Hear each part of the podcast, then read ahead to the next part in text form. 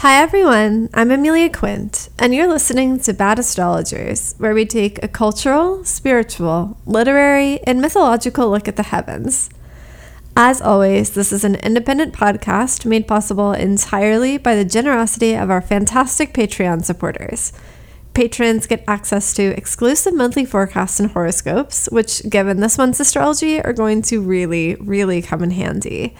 If you want my take on what Jupiter and Pisces has in store or what to expect from the energy of the upcoming eclipses, you'll have to join us to find out at patreon.com slash badastro.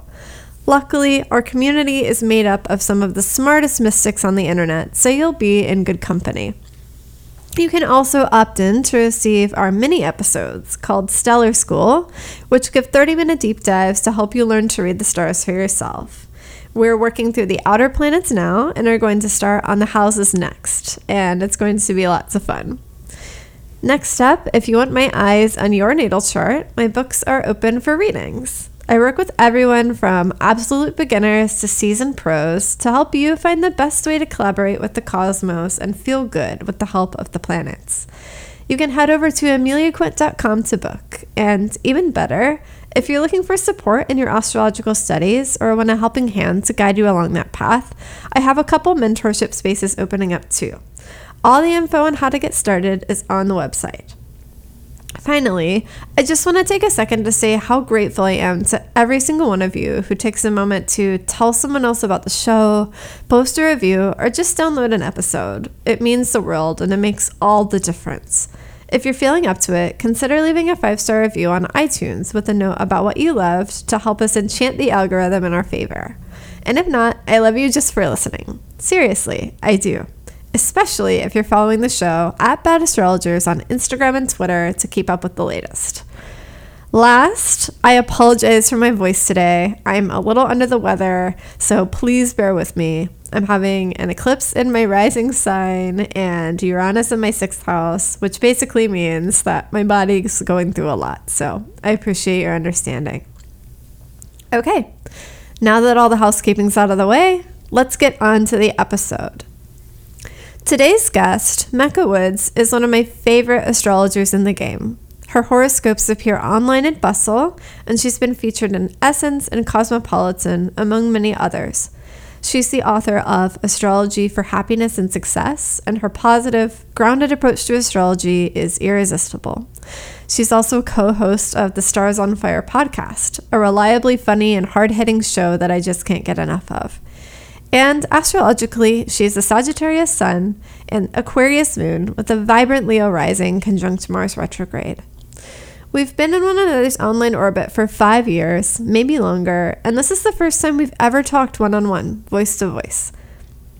In this episode, we get vulnerable and open up to one another about getting our asses handed to us by the cosmos, whether it's by the South Node, the Saturn Uranus square this year, or Saturn in our respective first houses. And through it all, keeping the Sagittarius faith that it's all going to work out in the end. I hope it helps you to hear that even those of us with decades of experience are constantly learning and being humbled by the stars, and that even in tough times, astrology can be a tool for self understanding and gaining a deeper appreciation for a new friend. All right, before we start, I want you to check your shoulders. Where are they? If they're near your ears, take a minute and wiggle them. Shimmy, shake, and stretch. Now, isn't that better? Okay, let's sit back relax, take a deep breath, and enjoy the show.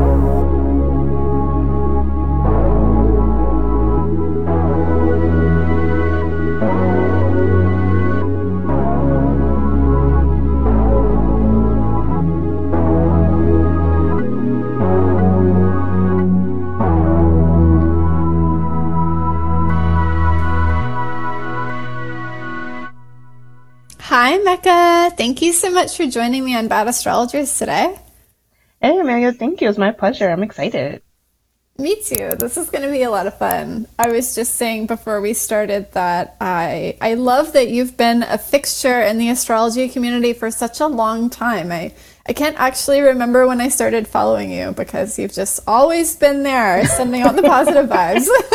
no, no, I totally feel I feel the same way about you. It's like I just have this appreciation for for anyone who's like been on like astrology Twitter or like in the astrology community like like pre like the past four years. It's like I feel like I feel like we're like the OGs, you know. we are, we are. It's it's the best. I feel like with Saturn and Aquarius, it's it's growing a lot and it's changing. But before mm-hmm. we before we look to the future, I'm really curious. I'm going to ask you the traditional Bad Astro first question, which is, what is your earliest memory of being drawn to the spiritual, whether that's astrology or something else more mystical? Um, so I have a uh, interesting background when it comes to spirituality because uh, I was born Muslim. Um, so I practiced Islam um, mm-hmm. Uh, well into like my early teen years, and then from there uh, I went and practiced Christianity. Um, and then in between that, there was like a, a, a brief practice when my dad, because my dad's a Sagittarius too. Um, oh, I love um, that. And so there was a point in time where he had us practicing Buddhism. So really? yeah, so I've like kind of like had a different background or different experiences with different faiths, um, which is very Sagittarian. Um, you mm. know, like um, so it's just really funny when I think about like spirituality because of those experiences, and then being a Sag, always kind of gravitating towards things that had like some level of spiritual meaning, um, and trying to bridge that gap between like what it means to be here, you know, on Earth as a little human being, and like trying to figure out like what's all what what is what does it all mean, you know, and trying to answer those like really super big questions. So definitely, it's I think it's something that's been with me for for a very long time since I was very small. Mm, I love that so much. And I think uh, Sagittarius rising here, and I totally understand the like just being drawn to the spiritual in all its different manifestations over a long period of time. And I think I think it's really beautiful of you to share that because one thing in, you know, just the astrology world as we learn about charts and sort of new ways of thinking is there can be this like um, shedding of your past spiritual mystical selves right, right. in pursuit mm-hmm. of that of like oh well i don't do that anymore or you know i did that and kind of i don't know like shitting on the potential like relevance or gems of truth that might be in those traditions so you know, those things are a part of us. And maybe that's the optimistic, Sag part of me speaking, but I've always really felt that, like, yeah, the jewel of truth has many facets, right? no, I agree. I really agree. And I, even though I don't practice those traditions um, anymore, I do feel like there's definitely things that I pull from from those spaces. Mm-hmm. Um, I definitely am, I, you know, because I, being a Sag, I do find myself like, uh, I don't know, I don't know if cherry picking is the right word, but it kind of reminds me of something that my mom used to say when it came to like agreeing with someone or like getting inf- like absorbing like or learning like being open to information she would always say um you know take what you need and leave the rest on the shelf you know and i feel mm-hmm. like that's mm-hmm. been my approach to a lot of things um especially when it comes to things like spirituality or religion, I can see the gems in certain things and I kind of borrow from that, especially in like, you know, consultation or just talking about certain like concepts and things like that. Um, but I also recognize that there's also things within those faiths or within those traditions that don't resonate with me, and, and that's okay too. Mm-hmm. Absolutely, I love that. Take what you need and leave the rest on the shelf. That's a that's a good way to live. I think there's um, good in a lot of things, but also there's no need to keep the stuff that isn't um, isn't speaking to you, isn't chiming with where you are now. You mm. mentioned consultations. So, when did astrology become a part of your life? Was there like a particular book or experience that spoke to you?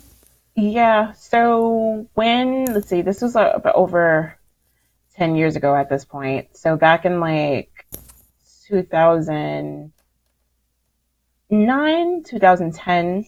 Uh, yes. I, that, I would say that that was around the time that I became interested. I, like I had always had an interest in astrology, but I think that was the time when I started to take it really seriously. And it happened because I was like at this crossroads. Um, I had just come off my first Saturn return. I was kind of like, mm. okay, I need to be doing more with my life, but I don't know what that is just yet. And um, there was this book called uh, the Select the Celestial Sexpot's Handbook by Kiki T. Love this. and so uh, I read it. I picked it up because you know it was a it was a it was a relationship book, and mm-hmm. in the book she was talking about like how to basically like you know relate to like the man in your life based on like his birth chart and all these things. And so I was just kind of like hooked because I was just like, oh my gosh, like what is all this stuff? And that's when I started like, you know, Googling and like going to like all these different websites and cafe astrology and like all this stuff, like trying to figure out like, okay, what is all of this? And long story short, uh, I had liked what she had to say in the book so much that I ended up getting a couple of readings with her. And that was kind of like really like my gateway into astrology because I didn't know what a birth chart was until I got her book and then, you know, she went over mine and I was just blown away, you know, in terms of like the stuff that she could see, things mm-hmm. that were mm-hmm. coming up. It just really resonated with me. And I was, it was funny because, um, that was around the time I think when Pluto was like right on top of my Mercury too. and so I became oh, obsessed. you're right. Uh huh. I mean, yeah, I became like so obsessed and I was just like, I need to learn everything I need to, I can about astrology now. And so, uh, you know, I was just like on, like on the like message boards and the websites and like this was like, like pre, like when, like pre Twitter really like really started to catch yeah, on. I think, because yeah. I think Twitter came out in like 2010, mm-hmm. if I'm not mistaken, or 2009. I think, I, think so. I forget. Um, but it, but it hadn't caught on yet. So we were still like, uh, you know, doing like the, like the chat, the chat rooms and like message boards and like, oh my god, I feel like I'm dating myself. But yeah, so no, I'm having like flashbacks of like I don't know the message boards and that stuff. It's the best. Yeah, yeah. So. so that was me, like all you know, all over the place, and you know, talking to people, and it was really cool because I was like, oh wow, there's all these people that speak the same language, you know, that I do, you know, um, and it was just really cool to like geek out on it. And then eventually, you know, I started to uh, practice it like as a little hobby, and you know doing mm-hmm. it for mm-hmm. friends doing it for family that's how it starts until I, yes yes yes and it just kind of it just grew from there basically yeah mm-hmm. it sounds like it was a really organic experience and it's so different i think than what we hear um, as astrology has grown of like people like seeing it in the mainstream and how and learning through classes like you you were just drawn. It was that i i think a lot of the action of pluto being like a magnet um mm-hmm. either like attracting or repelling and pluto got on your mercury and was like here we go. We're gonna pull you yeah. funding now. That's fabulous. Yes yes. That's exactly what happened and and i would say that like um that was also maybe a couple of years later uh like around 2012 um, 2012, 2013, I ended up meeting Rebecca Gordon and she oh, became my, okay. my mentor and, and yeah, and, I, and she like taught me everything that she knew about the business and, you know, how to practice astrology and technique and things like that. And yeah, I've been just learning and, and, uh, growing ever since. That's fantastic. I'm curious, how did having that mentor at that stage change your practice? Um, I think meeting Rebecca definitely like gave me confident, more confidence in myself, and mm-hmm. also more confidence that I could actually p- pursue astrology full time. Because I think for me, um, at the time, even though I was really interested in it and like super excited, and I was like, you know, I was, I, I had like um, so I had a period of time when I had like quit this nine to five that I had because it just became too toxic. And so I had took a couple of like, uh, like customer service jobs, right? To kind of like mm-hmm. regroup, get back on my feet. And, um, I remember I was kind of like the store, like astrologer. So I was like always talking to people, like guessing people's signs and, you know, telling them about like little tidbits because I was like so excited about like, you know, what it was that I was doing. And so I had got the, the nickname Miss Cleo. and oh so, yes. And so it was funny because, um, I mean, I think Miss Cleo, you know, I think she was great. You know, she, she spoke a lot about how, um, you know, for her, not exactly knowing like the like how to manage the business side of this work you know she felt that she got taken advantage of but mm. She she knew what she was doing essentially like she she actually like was like the real deal and but but when people were calling me miss cleo there definitely was like they were joking like they were teasing but there was definitely like oh like am i you know, kind of being like that kind of like, uh, you know, stereotypical, you know, psych- psychic, you know, like, am I giving that image off? And I think yeah. that that was something that I really wanted to avoid because, you know, I have that, I have Saturn, you know, in my first house and I was just like, I want to be taken seriously. So mm-hmm. I think there was a little bit of confidence, um, a bit of a confidence thing that I kind of had to get over and definitely working with Rebecca. She was able to show me like, no, like you can actually make this like a legit thing and this is how excuse me, and this is how, and um, that definitely helped me to like really just kind of go full throttle with with the practice. Yeah, absolutely. I forgot that we both have Saturn in our first houses. That's fantastic and such a difficult challenge. I think like it really isn't until after your Saturn return. Like it's so interesting that you came to astrology as a pro really after that because yeah, that was when I found my way with it too. Um, but yeah, the Saturn in the first house is all about confidence, and mentoring too really is about confidence as well. Like I think the in, the information is out there and anybody can get it, but having somebody by your side to be like, no, like you're doing great, sweetie. Good mm-hmm, job. Mm-hmm. And here's how to handle the business. I mean, you have Saturn at zero degrees Virgo. You can handle your business just fine. you know. I know. I know. I'm look. I'm looking at your Venus. You know that Venus and Virgo that you have. Um. You know, in your in your tenth house. I use equal equal houses. Okay. So um, just looking oh, at your. so interesting. Your, I don't know anybody yeah. that uses equal besides you. That's cool. Um. Yeah, it's funny because I used to. I, I mean, you know, I started out with Placidus. Mm-hmm. Um and then I eventually moved to equal.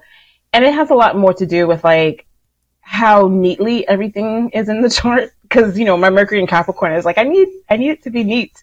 I need to yes. be able to see things neatly. Um, cause I didn't like how Placidus would kind of like, you have like these really big houses and like these really tiny houses. So, um, yeah, equal, I find that works really well for me in terms of the house systems but yeah, just kind of looking at your Venus and Virgo in the 10th, you know, um, squares to that Saturn, I definitely feel like you can relate to that. Like, I, I want to feel like the work that I'm doing is va- has value to it. Mm-hmm. And, um, you know, I want to be, you know, taken seriously in terms of that, in terms of that work for sure. 100%. That is completely accurate. And I, I think that one is an exact square. Um, mm-hmm. So it's, it's definitely like, it, squares being drivers, it is the ultimate driving force in my life mm-hmm. for sure. So you mentioned your Mercury. Tell you about your Mercury in Capricorn, which is retrograde, yes? And yes. you also have Mars retrograde in Leo with your Leo mm-hmm. rising. Um, and I feel like there's so so much talk out there about retrogrades and fear mongering and you know i feel like it is almost like a content clickbait. Like anytime there's a retrograde you can like oh we're gonna get clicks of how bad it's gonna be. Uh, right right. you laugh because it's true. But having this in your chart like you are a living embodiment. I think beautiful and different retrogrades can function in the natal chart um, mm-hmm. you know, just bringing a new perspective. But how have you experienced having those personal planets retrograde? And what uh, advice you have for the rest of us? I think that um, it's funny because I definitely feel like astrology helped me in appreciating my retrograde planets a lot more than maybe I did before. Um, because as a Mercury retrograde person, I definitely feel like my Mercury retrograde helps me has helped me to become a strong writer. You know, like writing was something that I always mm-hmm. wanted to do ever since I was a kid. And definitely having like that ability to kind of like sit and think through thoughts and, you know, like really kind of like crafting like the perfect, you know, prose or whatever. Like I feel like, you know, I definitely am a stronger writer than sometimes I feel like I speak. Um, mm-hmm. And sometimes I feel like I, I, I, get a little frustrated with that because it's like, ah, like I just want to be able to get the words out or I just want to be able to say these things without having like an issue or like having moments where I should have said something in the moment, you know, but I didn't and then be like, ah, damn it, I should have, you know, I should have said that. So sometimes it's a little frustrating. I, I won't lie, but um, I do feel like my Mercury kind of tempers some of that more obnoxious Sag Sag energy. you know, yeah, like yeah. you know, like it helps me not to like be too loud in in or like just speaking out of turn or just you know saying things for the sake of saying stuff and you know right. just uh, constantly like over you know bombarding people you know with with what it is that I have to say and being like bombastic about it. You know what I mean? Um, so I definitely feel like that Mercury and Cap retrograde uh, gives me that ability and helps me to see things, you know, helps me to be a little bit more reflective, uh, as opposed to just kind of like diving, uh, headfirst into things at times. Um, with my Mars being retro, I feel like it's a similar situation of kind of like needing to feel things out a little bit, uh, mm-hmm. rather than kind of like, you know, just kind of immediately, you know, jumping into things but I do sometimes get frustrated with my Mars because I'm like, you know, just just be mad. It's okay to be mad about something. like yeah. we don't have to we don't have to constantly talk ourselves through like why we're mad. It's just okay. Like get angry. It's all right. So um so yeah, so I definitely That's feel so like it, I definitely feel like it's like a gift and a curse, you know, like um, definitely, you know, retrogrades I think are helpful in terms of helping us to slow down, be reflective, you know, um, you know, to kind of take our time and, and like regroup. But I do think that sometimes they can be a little bit frustrating too. So I, I can, I can definitely, I, I've definitely experienced both sides of the of the coin for sure. Mm-hmm. I love what you were bringing up about Mars as like how you I think there's so much value in really reading yourself and being honest about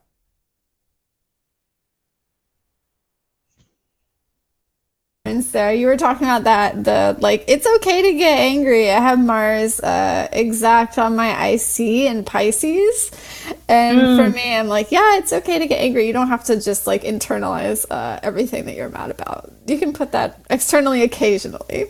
Yeah, yeah, yeah, definitely. Um, I think that's a lesson, definitely a lesson I'm working on now because Saturn is Mars on top of my Mars.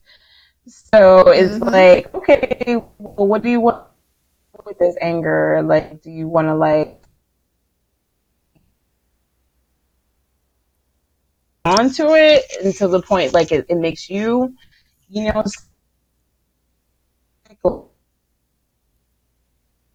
want to like, you know, use it other ways, or do you just, you know, quote like the bigger person all the time?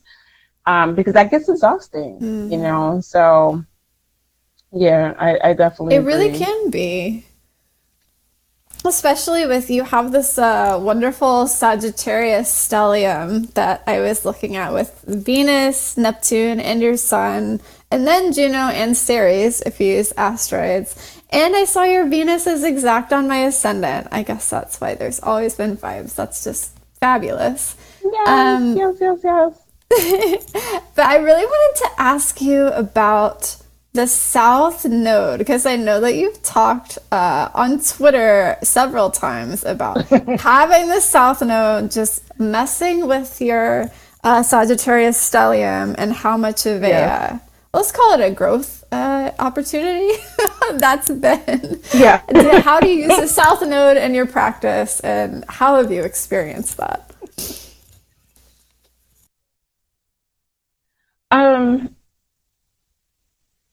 so uh, I, I find myself talking about about the nodes a lot, um, especially like in, in consultation. So I'm I'm a big uh, believer that like our nodes kind of carry like our story in, in in terms of like where we've come from. To me, like the nodes, like even you can kind of separate the nodes a little bit.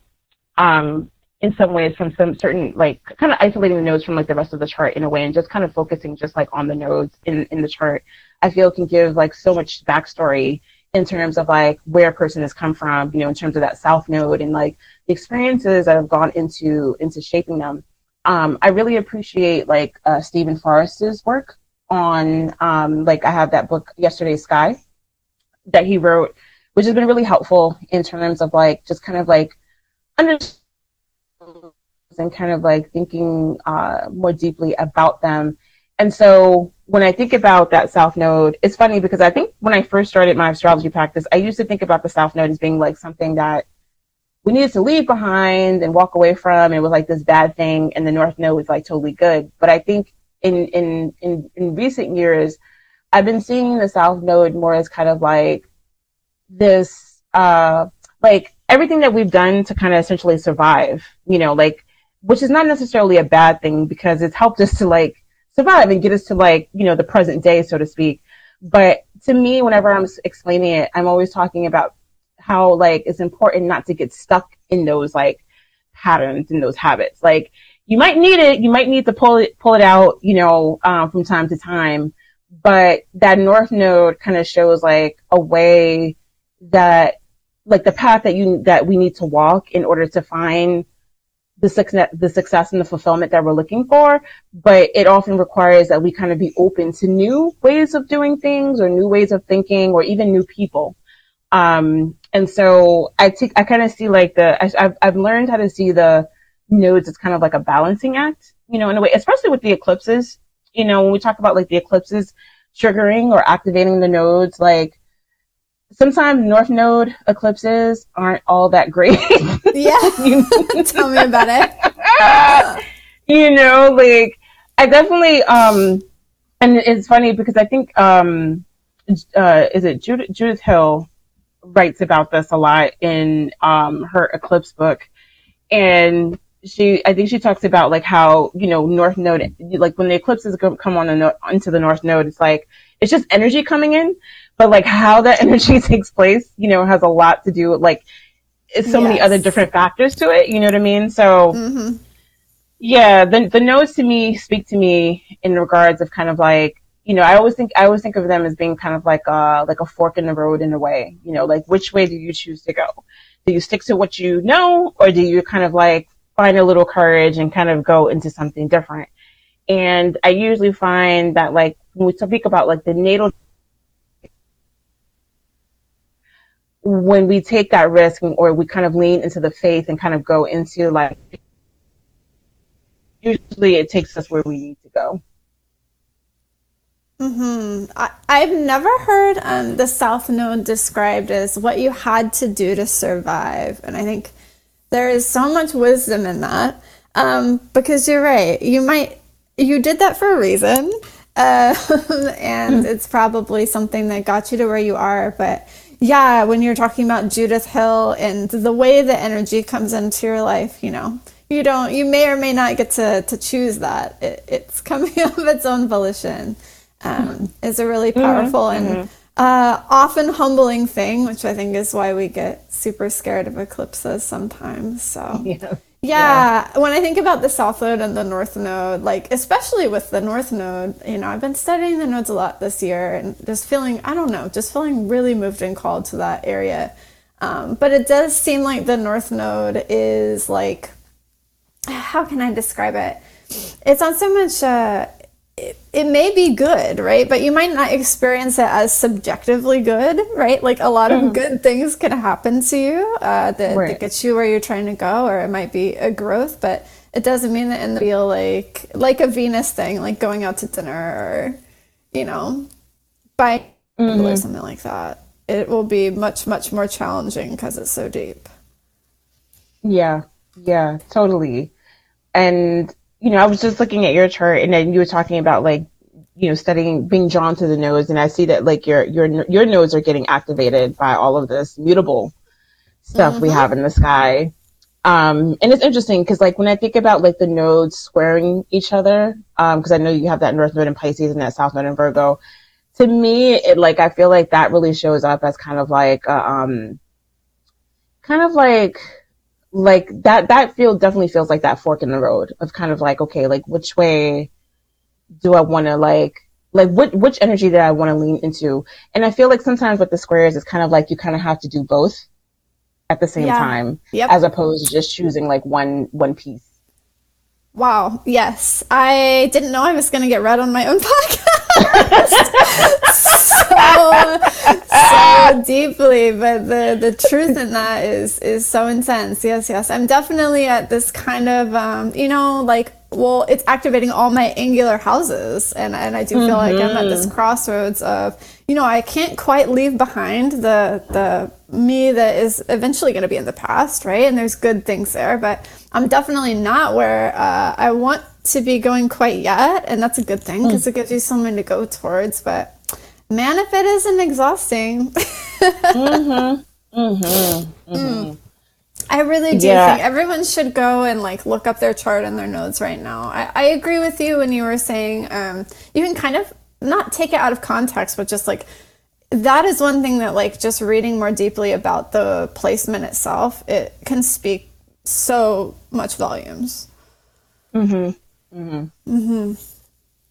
I remember reading um, the nodes are a little tricky because a lot of the language around them it involves like reincarnation and past lives, and I definitely think that there's value in that, and I do believe in that to an extent. But I do think that as astrologers, there's like limits on what, or you know, how how helpful is it to focus on who you were in the past as opposed to like where you're going in the future, your best talents in the present. So I think this yeah. is really valuable insights for like honing in on how it can help you now. No, I, I totally agree.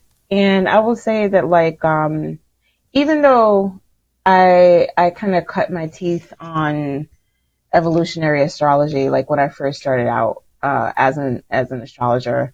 Um, even now, even back when I was like just kind of like doing it as a hobby, um, definitely mm-hmm. evolutionary astrology was like the gateway into astrology for me in that regard but I do like, you know, fast forward to where we are right now and, you know, you have a lot of like, um, you know, people, people of color, you know, indigenous, uh, you know, folks who are like reclaiming some of their traditions that have been kind of watered down, you know, and mm-hmm, kind of mm-hmm. like mm-hmm. appropriated.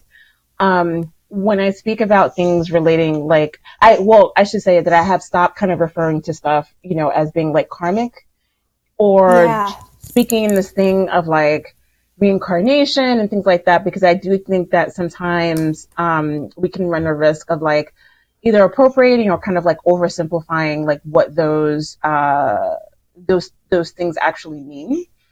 And so I find that like when I speak about things that have to do with like the past or like, you know, the, the, the South Node or things that, um, have carried this sort of like this essence of like having done it, you know, many times over, usually I, I try to kind of keep it to more so of like, this is, this is the, uh, this is like the, the habits, you know, that, that have like it kept you alive, you know, or like this is like how you've like basically kind of like attributing it more to like survival, you know, or, or more to like almost like you know like an auto response you know based on like how a person was was conditioned or like the environment that they grew up in more more mm-hmm. along the lines of that as opposed to um talking about anything really past life related um because i just find you know again with my mercury and capricorn i always try to make things as grounded and as like uh sensible as i possibly can and i think that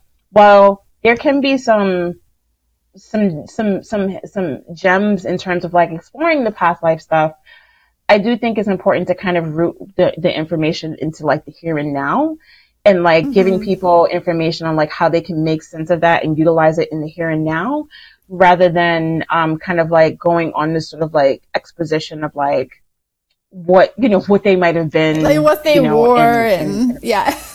Right. Yeah. All that yeah, kind of stuff. Yeah I think that is so true. And I love that you brought up the the Mercury and Capricorn too. Like that's very um very grounded and like very focused on like the material reality of things as opposed to like the the spiritual past. But I like being grounded in the here and now as astrologers because thinking about a lot is that I really believe that the true value in astrology isn't, you know, so much the the past or the future it's how it can help you in the present moment right and how you mm-hmm. can show up as your best self in right now so yes, i'm just glad yes. that glad that you are seeing it too um, yes. you mentioned so this is really interesting you mentioned cutting your teeth on evolutionary astrology and i know that as astrologers we read tons of books and we dip into all different traditions um, and and eventually shape a practice that's like indelibly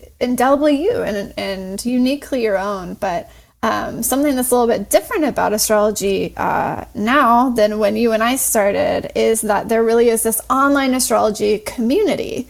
Mm-hmm. Um, where sort of trends come up and then fall away, um, or there's you know just like different ideas get shared on this massive scale. And I've been thinking a lot about that community and how powerful of a helper it's been, but also with the Saturn return in Aquarius, which is both like astrology and the internet, how it's having mm. like a bit of a coming of age moment. Mm-hmm. Um, I'm really curious, how do you think that kind of the ubiquity of astrology on the internet or the internet community has has changed astrology for good or neutral, right? well, you know, I feel like um, you know, I'm an Aquarius moon, so with Saturn being in Aquarius right now and also Jupiter being there, it's just really funny to me because I can definitely see like the two sides of Aquarius showing up in certain yep. in the sense of like in the sense of like community and like, you know, I want to be friends and, you know, you like the same things I like. Oh, you know, like let's connect, like that kind of thing. But then also like you can't sit at our table. you know, like yes. we don't want you here. You know, like lunchroom energy. Yeah, sure. right, exactly. And so for me, you know, when I see that in terms of like the astrology community, I think on on on um like the positive side, I definitely I definitely like seeing like more people being into astrology, uh, a lot more astrologers, you know, getting like um like either discovered in terms of like their work, mm-hmm. or you know just like um you know, getting, being, becoming more accessible. Um, I've like been looking around and I've been noticing that, that so many astrologers are, are like booked out, you know, in terms of yes. like consultations, which is really awesome to see. Um, I'm just so happy that everyone is like, you know, finally kind of in this place where it's like, you know, we, we are able to kind of thrive and like make a living off of our art, you know, and, and, and what we love. But at the same time, um, you know, the flip side of it definitely is like I can see like the clicks, you know, and you know, we do this kind of astrology, but you, you know, but we do, you know, like this kind of astrology, right. you know, like, and like the, you know, some of the infighting around, you know, that. And also, you know, because it's the internet and people still have some level of like anonymity that, you know, people can kind of, uh, make claims in terms of like the kind, like their experience, you know, mm-hmm. um, or like mm-hmm. their expertise, but really don't have that, you know. So definitely it brings up a lot of stuff around like ethics, which is, you know, essentially with Jupiter and Saturn being in the picture, you know, Jupiter being like, you know, uh, morals and, and ethics and Saturn is like, you know, how we uphold those morals and ethics. Um, so yeah, I think that, that there, it's, it's, it's good to see the growth, but definitely concerning when it comes to um, things. I think being a little bit too, a little bit too open right now. And my my hope, like, and this is something that I've been trying to work on, like some of the work that I've been doing behind the scenes with some a few other astrologers in terms of like thinking about like how can we educate more in terms of like the ethics in mm-hmm. astrology. Yeah. You know, so that people not only uh, the public, like the general public, is more aware and, and educated in terms of like what they should be looking for if they're getting a consultation, and you know how to tell if there's if you know how to tell like an ex you know an expert astrologer be, between someone who's like just kind of like saying things and quoting books and things like that. Um, and also, you know, how to, you know, for, for practicing astrologers, you know, how to maintain a sense of like professionalism and, you know, best, best practices as well. So, um, these are these are things that I definitely think there's opportunity and room for, and I'm really excited to see um, and to be a part of that uh, sort of uh, movement.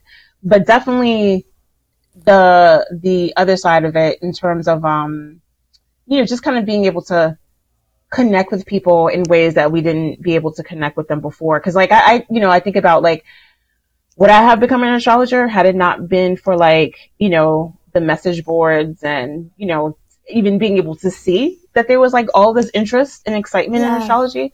I don't know, you know, maybe not. But now that seeing it, it's like, it's everywhere. I, I feel like I, I, I want that. Like I, I do in some ways want astrology to become more like mainstream to where it isn't like seen as like this like fringe, you know, uh, mm-hmm. sort of uh, practice. You know what I mean? And but at the same time, of course, like maintain like mainstream, but maintaining the integrity, you know, of the practice. So that that's kind of like how I see it. You know, I I think all of that is totally spot on, and I, I had somebody tell me um, just to like reflect how much things have grown and how much is becoming more mainstream. Um, somebody had told me like uh, every therapist needs an astrologer, and vice mm. versa. Mm-hmm, um, mm-hmm. And I think that's a really interesting way to look at the kind of like interplay between those two things. Like, I we are not professional therapists by any stretch of the imagination, but I think there is that sort of like spiritual side and just putting things into timing, context, and adding perspective that's so interesting. Um, but what you were talking about I share those mixed feelings for sure. Like, would we be having this conversation on a podcast if it hadn't been for uh, the internet and Twitter and Instagram? Like, hell right. no, definitely not. And I think right. the vast like breadth of information that's out there, you know, when I first got into it, I, I got lucky and I pulled that Parker's astrology out of the bargain bin at the Barnes and Noble where I was working at the time, and happen to get like the real deal. Here's how to do like all the way down to midpoints and stuff. But mm. so mm. it is so good to have more information. But I think mm. what you're doing is really important as far as in best practices and just trying to create more of a understanding around when you do go for a consultation like what is that actually supposed to look like how can you tell and it is mm-hmm. a little mm-hmm. bit tricky too because we're both Sagittarius and we definitely think of astrology as a language that you speak so how can you tell if someone's actually fluent in the language and not just mm-hmm. like quoting you back what what was it that you said the cosmic sexpot handbook I'm oh, gonna have to buy that. I'm gonna go on Amazon literally after this. I have other books I'm gonna get, but like yes, it's um it's called the the Celestial Sex Sexpot's Handbook by Kiki okay. T, who actually um I think I think I believe she's one of the first Asian astrologers to be published um mainstream. Really? So yeah. Oh, that's good. And and um, yeah, it's, it's it's a it's a it's a really cute book, and and she I believe she's a double Scorpio too, so um, that's also why yeah, I was like that's also why like I like gravitated to her work because I was like oh I'm gonna get the real deal. yeah, the the Scorpio to no bullshit pipeline is like very strong, so mm-hmm, mm-hmm, very mm-hmm. very proud of that. I I appreciate it.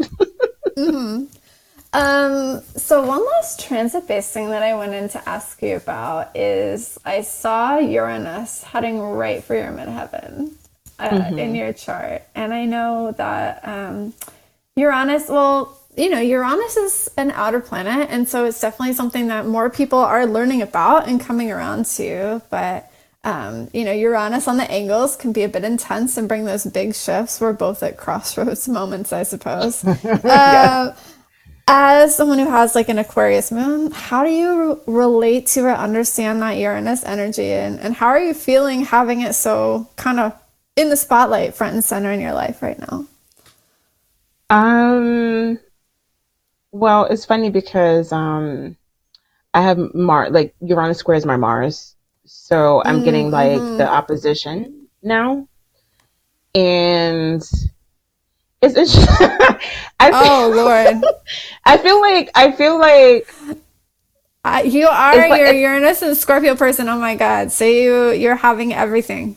Yes, I'm having my my my chart is just being like ran through the grinder right now. Um, because I got Neptune uh, on me, you know. So anyway, so um, you Bless your heart. Oh my God. Sorry, my inner like southerner jumped out for a minute. It's okay. Um, no, it's all right. I'm I'm dealing with it. You know, I'm I'm I'm getting through. It's funny because uh, I had a client yesterday, and uh, we were talking about some stuff, and she's also going through some difficult transits. And um, you know, I was just like, yeah, you know, I feel it. You know, I'm feeling it too. And she was like, yeah, but you're the astrologer. You're supposed to know. I was like, that doesn't mean we're not getting our butt kicked yes. too. Like, like uh, being an astrologer, we just have the misfortune of like seeing it before it happens. I, like, I know. You I'm getting my actual ass handed to me right now by the cosmos, so I can oh completely God. relate. Like, check on your fixed energy friends and, and make mm-hmm. sure they're all right. Like, yeah. Yeah. It was so funny the other day. I was going to get um, coffee, just like literally walking down the street, nothing crazy going on and I just fell. Like I fell and I like busted a ligament Ooh. in my knee. I was oh, fine. Man. I just iced it and I didn't even get my caffeine. And it was like related to a bunch of uh, Uranusy, like Marsy things. And mm. so, you know, mm-hmm. it can be like a little mm-hmm. bit with the accident prone. Um, mm-hmm. It can be a mm-hmm. lot, but you know, it was it was also a moment of reflection. Sometimes when you have those Uranus transits, the stars are like, okay, where do you need to slow down? Like, where are you yeah. going a little bit too much? Um, yeah. Maybe you don't need all those stimulants in your system, right? And the caffeine. Yeah, yeah, no, I, I totally agree. I think that the big message that I've been getting lately with between the Saturn and Uranus square has definitely mm-hmm. been like, slow down. Um, do you really need to like move so fast or like, you know, I feel like one of the things is like, uh, I feel like Uranus is tra- cha- uh, challenging me to change my approach to things, you know, and like being mindful of like trying to take shortcuts, you know, or trying to like mm-hmm. mm-hmm. do things too fast, too soon, you know. Um, I definitely feel like Uranus is more prone to kind of like I'm gonna do it. You know, I'm gonna do it. I'm gonna make the universe bend to my will, like no matter what. And Uranus is like, mm, you sure about that?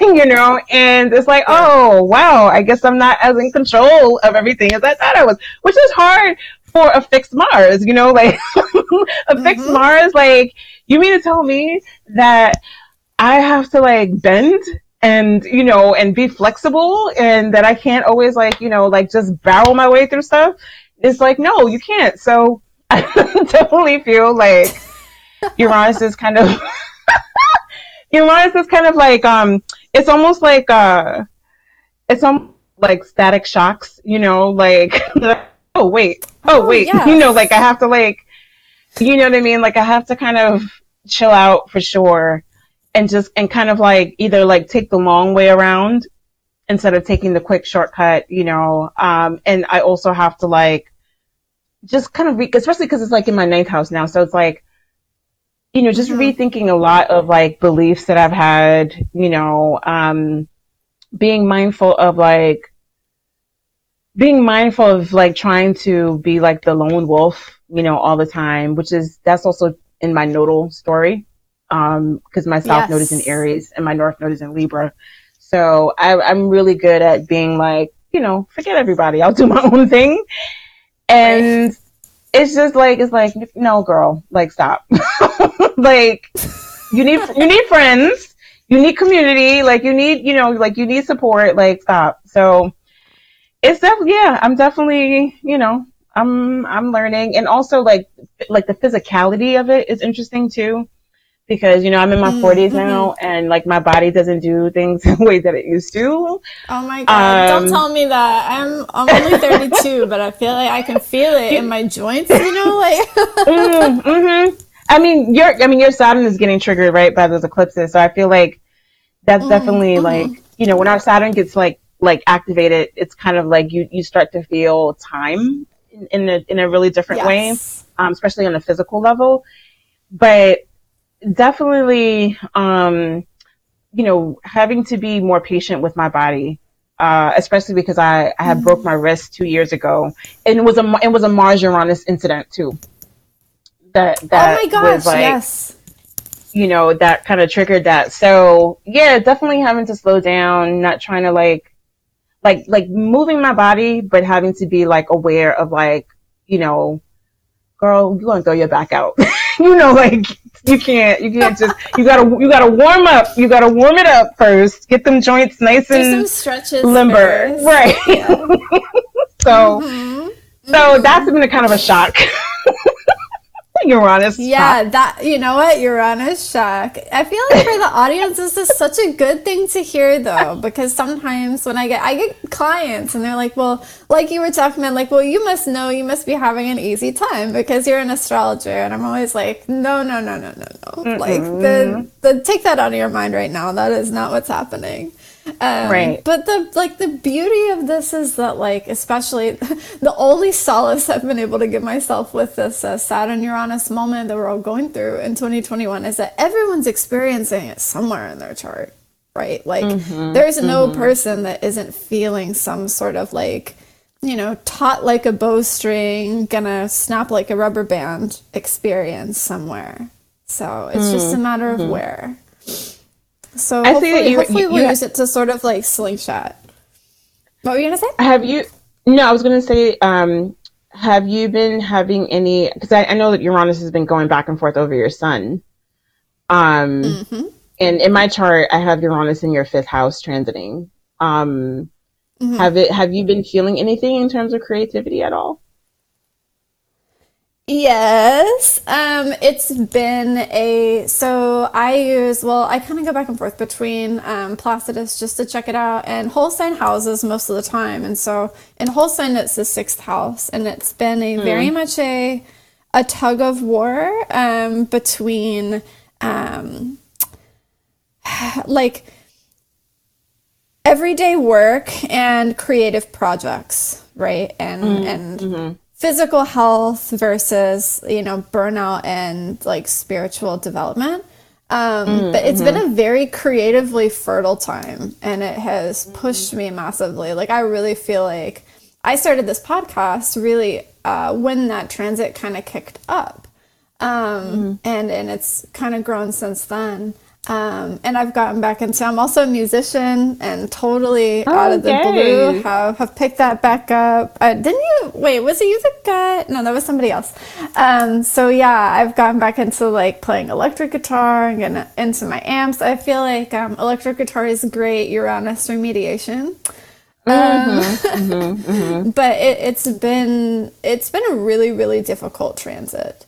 Um, I think the sixth house, 12th house too, for the 12th house aspect of it, it's been, you know, reflecting on the ways that you play yourself, I guess, or the, the ways that people mm. don't always have the motives that they say that they have. Um, so mm-hmm. it's been interesting, but overall, it's been.